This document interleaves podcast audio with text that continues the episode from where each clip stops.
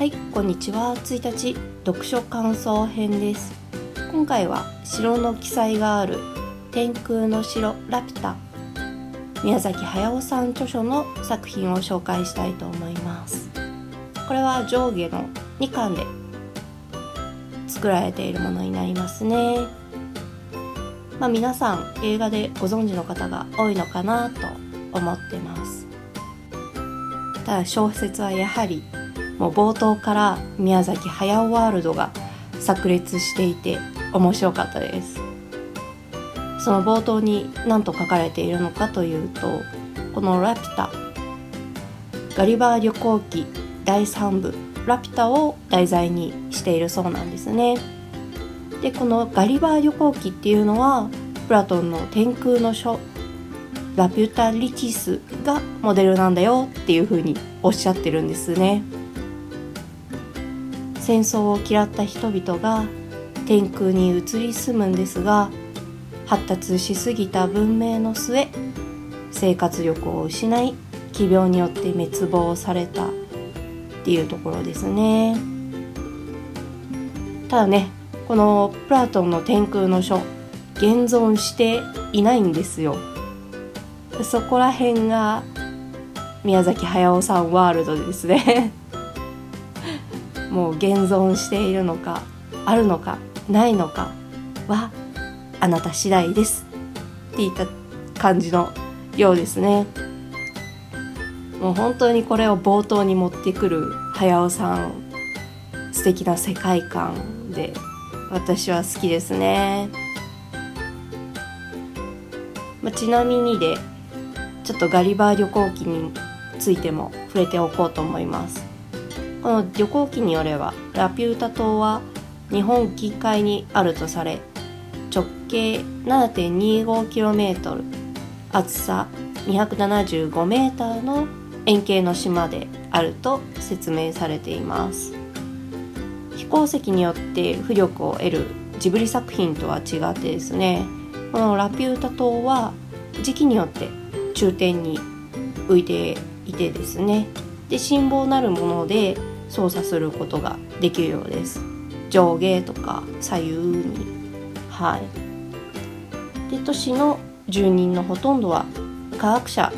だそうです。ただ学問研究のことしか考えていないせいで道を誤って島の端から転落したりしないようにいつも叩き役の召使いを使えているようですね。まあある意味平和な都市なんでしょうね。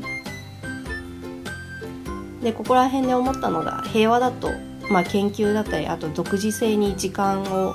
使えるんだな芸術とかにも時間を使えるんだなっていうのが分かりつつ自分中心になるため生活力って低下するんですよね。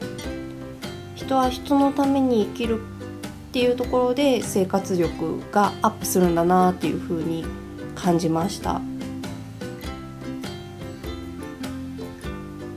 さて本題の天空の城ラピュタの世界に入っていきますかね。内容は皆さんご存知だと思うんですけれども小説を読んでいてキーパーソンだなーってやっぱりこの人だなーって思ったのが海賊ドーラさんですね。正式には空賊なんでしょうけれども空中海賊ドーラというふうに称されていました、まあ、何やらもともと海賊だったようですねこのドーラさん。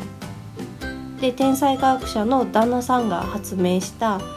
タイガーモス号だったりラプターを使用して空賊になっていきます。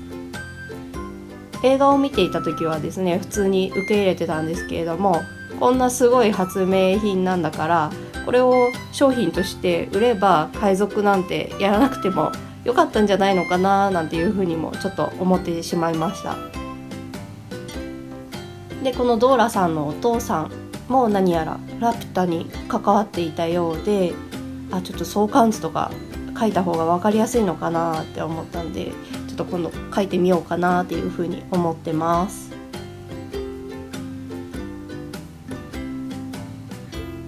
そんな天空の城ラピュタなんですけれどもいろんな場所がモデルになっているっていうふうに言われていますが一番有名なのはフランスのモン・サン・ミッシェルですよね。この場所は私も好きなので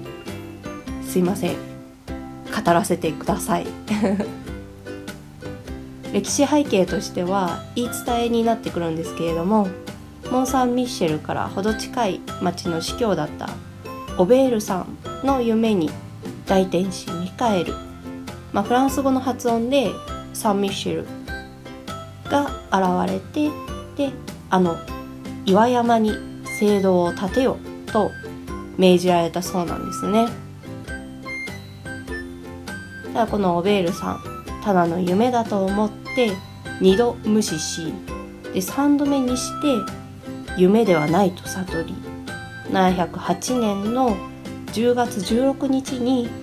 モン・サン・ミッシェルを献納され聖地としての歴史が始まったようです、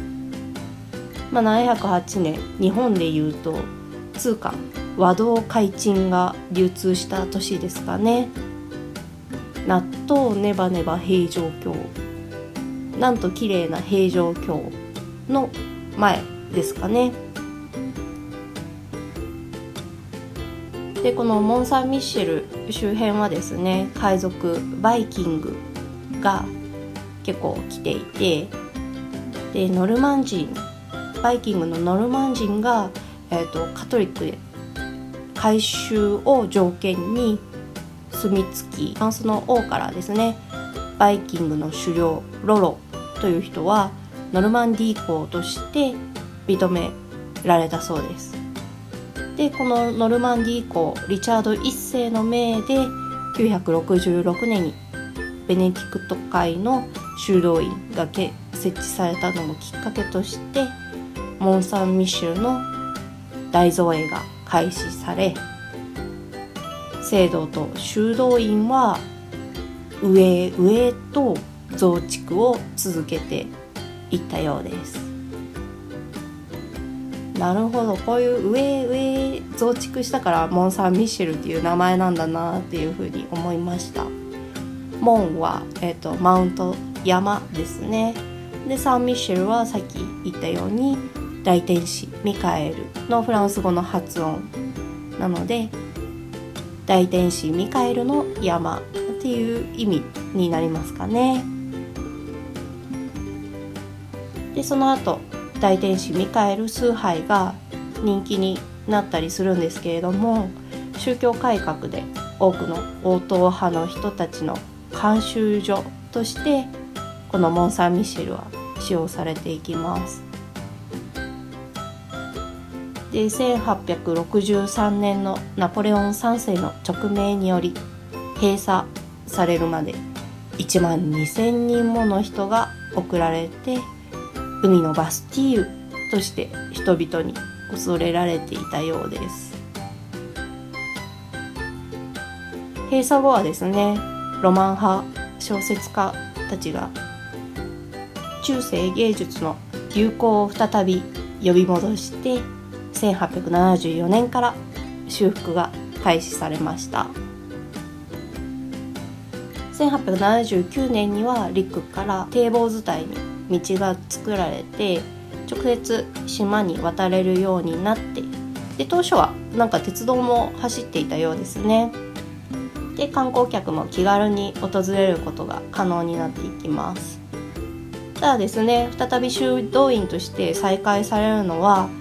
修道院創設1000年記念にあたる1966年のことだったようです。結構近年だったんですね。で1979年にはユネスコの世界遺産に登録されたっていうような歴史背景になっています。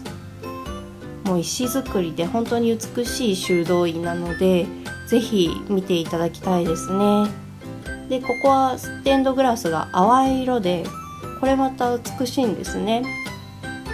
でステンドグラスの作り方とかあまり知らないのであの詳しいことは言えないんですけれども色を濃くするためには多くのお金が必要となってきます。でここの宗派の方々はですねそういったことにお金を使うのではなく民のために使用するためステンドグラスは淡いんですよっていうようなことを言ってたような気がします。そこら辺の宗派の話とかももう一度詳しく聞きたいなって思っていたのでもう本当もう一度行きたい場所の一つですね。そんなことに思いを馳せた読書感想会でした。もうほとんどラピュタについて語ってなくてすいません。